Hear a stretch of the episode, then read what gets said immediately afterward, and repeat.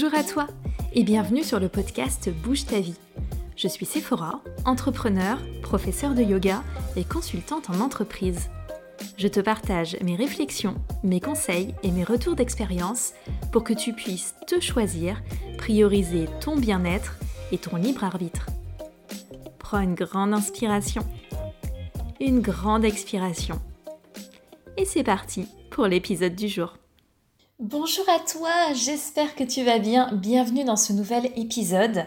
C'est le mois de septembre, j'espère que tu as profité de la série d'été pour planifier ta rentrée, pour refaire un peu le point sur tes besoins, sur tes priorités. Si ce n'est pas encore le cas, pas de souci, les épisodes restent disponibles. Et puis, euh, on va laisser passer le mois de septembre, mais ensuite on reviendra un petit peu sur ces notions de priorisation, d'organisation, de cycle de l'année, etc. Mais sur la rentrée, on sait qu'on a déjà pas mal de choses à gérer, pas mal de pression, pas mal de sollicitations. Euh, moi-même, je me suis fixé différents challenges ces derniers temps, sur l'été et sur la rentrée, et j'avais envie euh, de parler du fait de se fixer des objectifs. Est-ce que c'est utile? Est-ce que c'est nécessaire? Euh, Comment bien les définir? Comment en tirer parti? Etc. Et une des choses qui m'a inspiré cet épisode, au-delà du fait que, euh, comme je le disais, je, me suis fixé des, petits challenges perso, c'est que j'ai reçu un mail, une newsletter, une communication euh, d'une personne qui tient une plateforme sportive et euh, qui a envoyé une news en disant Bouh, c'est pas bien la rentrée, on n'en peut plus du poids des bonnes résolutions à prendre, on ne devrait pas ressentir une telle pression, etc. etc et puis qui a conclu en disant bah, justement, euh, pour que vous puissiez vous remettre au sport, je vous offre un code promo. je ne sais pas si tu vois le décalage. Euh, j'ai trouvé ça drôle, drôle et en même temps pas très drôle. Donc j'avais envie de, revenir un petit peu avec mon point de vue sur tout ça. Alors, évidemment, euh, c'est la rentrée et donc il va y avoir plein de petits plans marketing pour te faire prendre des résolutions ou prendre des objectifs mais c'est pas forcément une mauvaise chose. Euh, les résolutions, c'est pas forcément une mauvaise chose. Les objectifs, les challenges, ce n'est pas une mauvaise chose.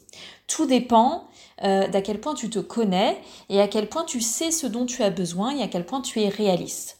Donc j'avais envie qu'on discute un peu de la notion même d'objectif, quelles sont les réelles définitions autour de tout ça? Ça fait du bien parfois de revenir sur les définitions euh, euh, qu'on pourrait trouver dans le Larousse. Ensuite, on va parler de différents objectifs que moi je me suis fixé dans des domaines différents pour illustrer un petit peu tout ça. Et puis on verra comment est-ce que c'est possible d'utiliser la notion d'objectif et de l'adapter selon ses propres besoins pour se sentir le mieux possible. Alors, un objectif, qu'est-ce que c'est exactement? Un objectif, un but, c'est une cible que l'on doit atteindre, un résultat vers lequel tend l'action de quelqu'un. Donc on voit qu'on n'a pas forcément une obligation de résultat, mais on voit qu'il y a une direction très claire qui est donnée et il y a la notion d'action qui est là. L'action, c'est ce que fait quelqu'un et ce par quoi il ou elle réalise une intention. Donc là, on est sur une réalisation, on est sur quelque chose de concret. L'intention, c'est la disposition d'esprit par laquelle on se propose délibérément un but, un objectif. On voit que l'intention ne fait pas l'action. L'intention plus l'action fait un objectif. Et un challenge, c'est une situation où la difficulté stimule. Donc dans le cas de l'objectif, on a une direction claire, mais on ne nous demande pas quelque chose de particulièrement difficile. On voit aussi que le challenge n'est pas là pour nous plonger le nez dans les problèmes, mais bien au contraire pour nous créer une stimulation qui est saine. Alors, je trouvais important de revenir sur ces définitions pour deux raisons. Déjà parce que euh, on, entend tout le temps parler d'intention, hein, depuis qu'on a redécouvert qu'il y avait la lune, la pleine lune, les nouvelles lunes et qu'on posait des intentions à la nouvelle lune. Ça y est, on ne, s'en sort plus, donc on pose des intentions euh, à tire larigot. Oui, petite expression à tire larigot, voilà, c'est cadeau, c'est pour la rentrée. Donc on pose des intentions et généralement elles ne sont pas suivies d'action. Donc on a ces intentions qui servent à rien, on sait toujours pas ce qu'on fait, on n'avance pas, et puis ça fait plus ou moins culpabiliser, mais on a quand même vaguement l'impression d'avoir fait un truc. Si ça se trouve, la loi de l'attraction va nous amener l'abondance toute seule. Donc on fait un petit peu du surplace, c'est pas terrible. Donc cette notion d'intention, là on voit bien que sans action, c'est bien mignon, mais ça va pas nous servir à grand chose. Et un autre point que je trouve important, c'est qu'on est très très euh, drivé par des notions de productivité. Il faut toujours en faire trop, il faut toujours faire un maximum de choses, en faire trop et se mettre dans des difficultés.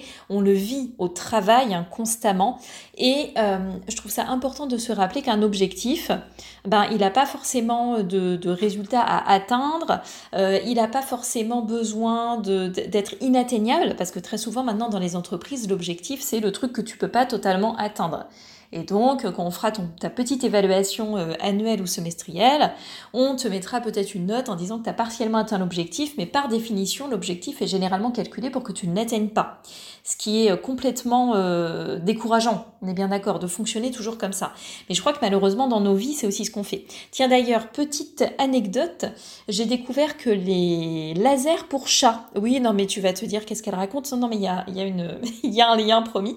Les lasers pour chats, en fait, ça leur crée euh, vraiment une très grosse frustration et c'est mauvais pour eux parce que euh, certes ça stimule leur instinct euh, de chasseur naturel, sauf qu'ils ne peuvent jamais rien attraper et que c'est extrêmement décourageant. Et en fait c'est vraiment quelque chose qu'il faut pas, qu'il faudrait pas faire ou il faudrait immédiatement faire suivre le jeu euh, avec un pointeur laser, avec quelque chose qui puisse concrètement attraper ou manger euh, pour que le réflexe corresponde à un réflexe qu'ils auraient dans la nature et que ça les, ça, les déprime pas.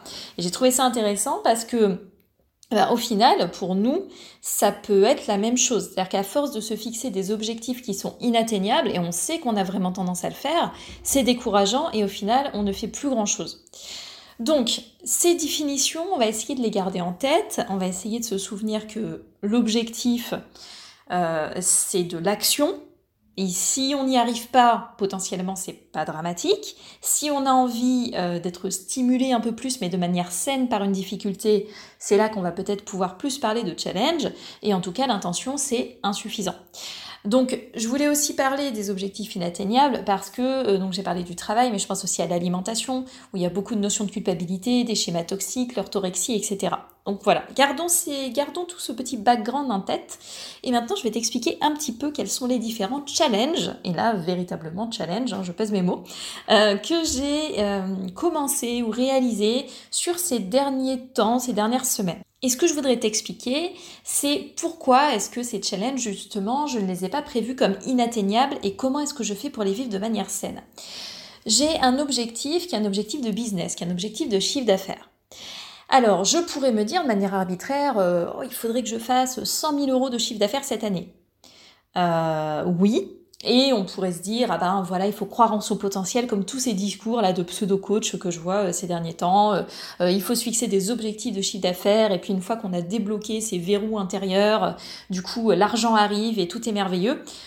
Bon, j'y crois moyen, j'avoue. Hein, la, notion d'abondance, c'est très sympa, mais je crois qu'on fait porter beaucoup, beaucoup trop d'attentes qui seront généralement déçues. Et encore une fois, c'est des intentions, c'est très mignon, mais ça fait pas l'action. Donc, mes objectifs, ils sortent pas de mon chapeau. Déjà, je porte pas de chapeau. Euh, ils sont pas là pour flatter mon ego.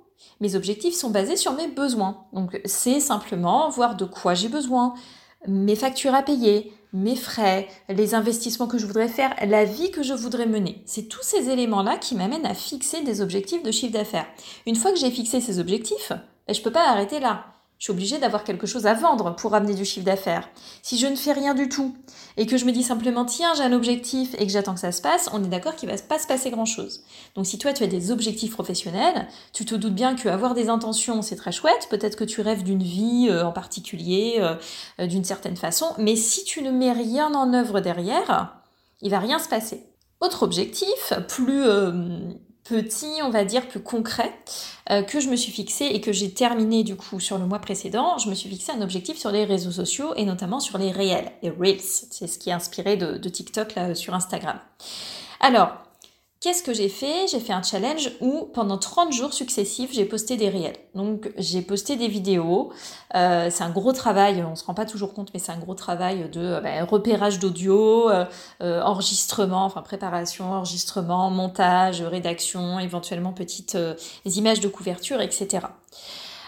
pourquoi est-ce que je l'ai fait? Alors, j'aurais pu en faire un objectif de nombre d'abonnés gagnés, parce que en ce moment, on dit que si on fait beaucoup de réels, on va gagner des abonnés, on va exploser sur Instagram et ça va être la fête. Et d'ailleurs, j'ai remarqué avec euh, intérêt, mais avec compréhension, hein, que pas mal des entrepreneurs freelance qui me suivent sur Instagram m'ont posé des questions, genre est-ce que tu as vu un changement dans ton nombre d'abonnés, dans ta visibilité, etc. Eh ben non les amis, j'ai rien vu du tout. Mais Peut-être que je m'y suis mal prise. Peut-être qu'il aurait fallu que je le fasse plus longtemps. J'ai vu des histoires où des gens euh, ne voyaient rien au bout de 30 jours et ont vu des trucs au bout de 60, 90, 100 jours. Donc il ne faut pas se baser sur une seule expérience et une seule formule magique qu'on attendrait désespérément. Mais en tout cas, je n'ai pas réalisé ce challenge pour un objectif de nombre d'abonnés. Pourquoi? Parce que ça m'aurait stressé, ça m'aurait découragé, je pense que ça m'aurait déçu, ça m'aurait pas donné envie de le faire, ça m'aurait coupé le plaisir de le faire.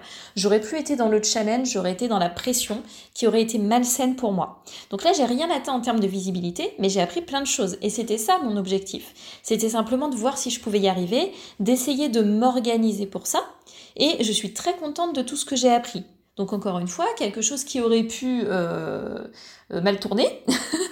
euh, j'ai pas eu des objectifs flamboyants que d'autres personnes auraient euh, souhaité atteindre sans doute, mais pour moi, ça a été extrêmement formateur.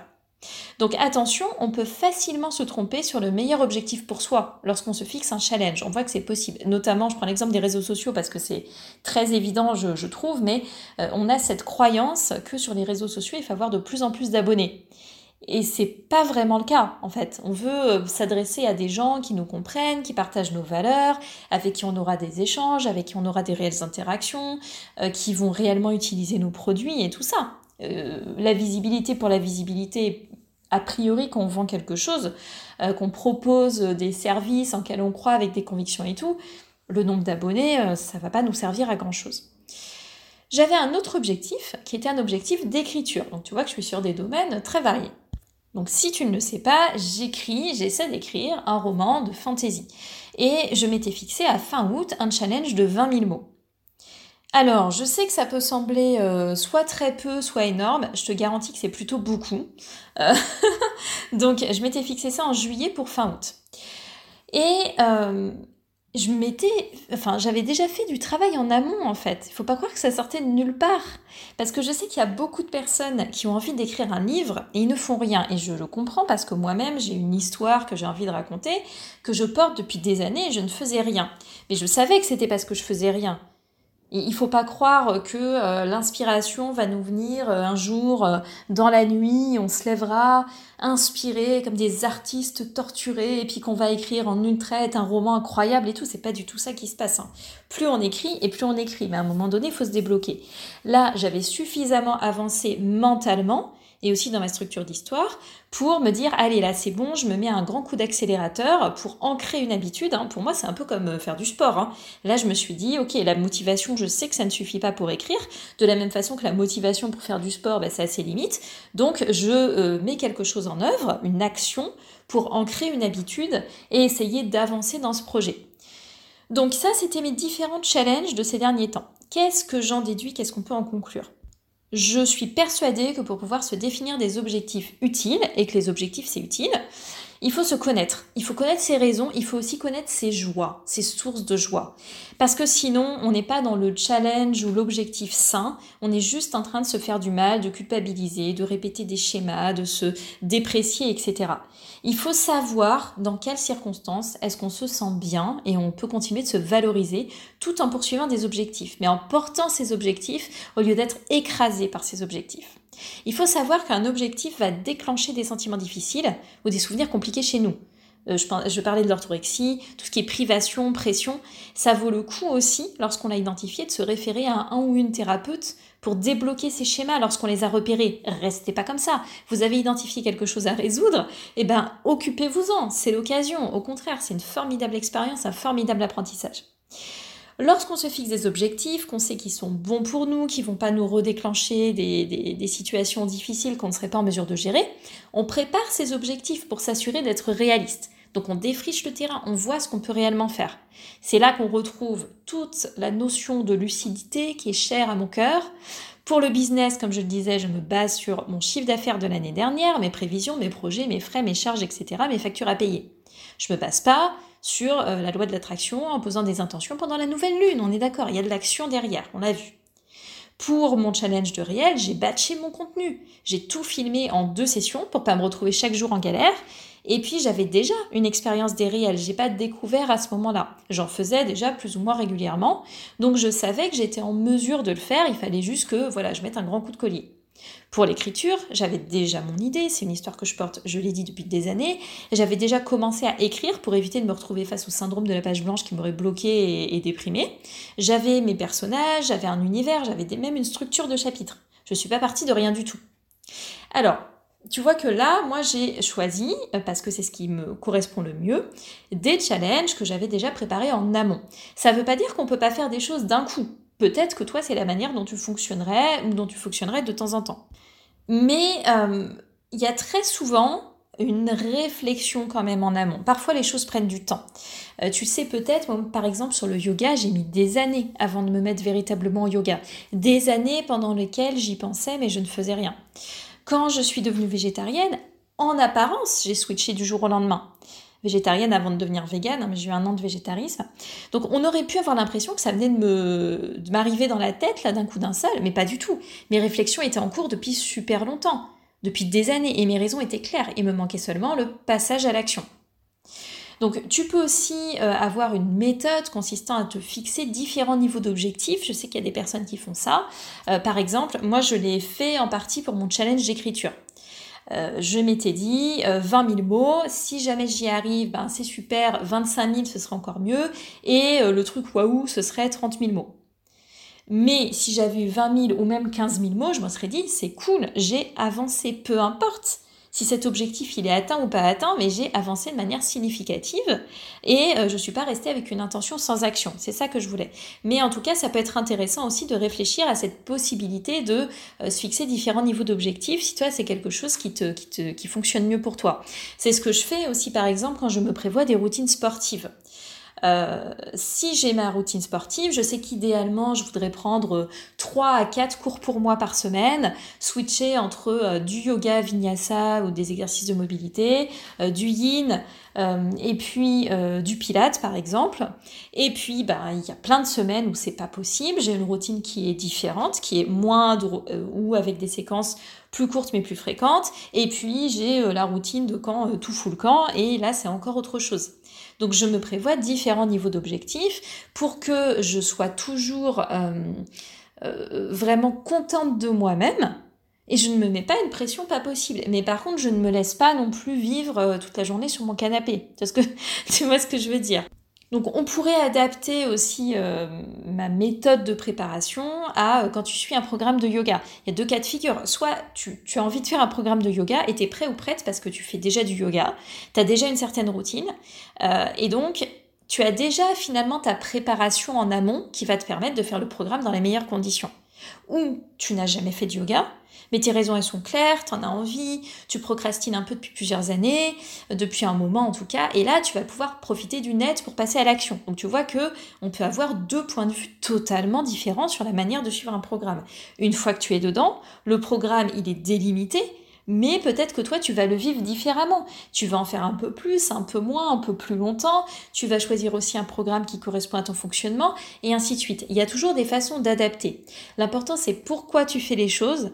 Est-ce que c'est réaliste? Est-ce que ça va te permettre de te sentir bien?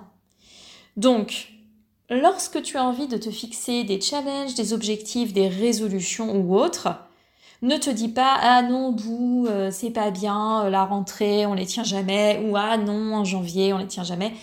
Moi je sais pas si tu vas les tenir ou pas et potentiellement tu sais pas non plus. Donc typiquement je suis pas pour se mettre la pression sur la rentrée. Mais par contre, je sais qu'avoir des objectifs, ça sert à plein de gens. Sinon, il n'y aurait pas autant de gens déjà qui reprendraient le sport, par exemple, à la rentrée. Et puis, il y en a plein qui le tiennent. Il faut pas croire, c'est juste que la plupart des gens qui ne tiennent pas sont ceux qui parlent le plus. Mais ceux qui y arrivent, ben, c'est simplement qu'ils sont pas là en train d'essayer de convaincre tout le monde. Ils font leur truc, ils font leur vie, hein. ils font leur sport, ils n'ont pas besoin euh, euh, d'expliquer euh, à la planète entière que les résolutions, c'est pas bien. Donc, si toi c'est quelque chose qui t'intéresse pour la rentrée, prends le temps de réfléchir à tout ça, de voir ce qui te correspondrait le mieux, de voir ce que tu as envie de faire, ce qui te paraît réaliste, ce sur quoi tu as peut-être déjà avancé un petit peu sur le chemin pour essayer d'ancrer peut-être un peu plus une habitude, pourquoi pas.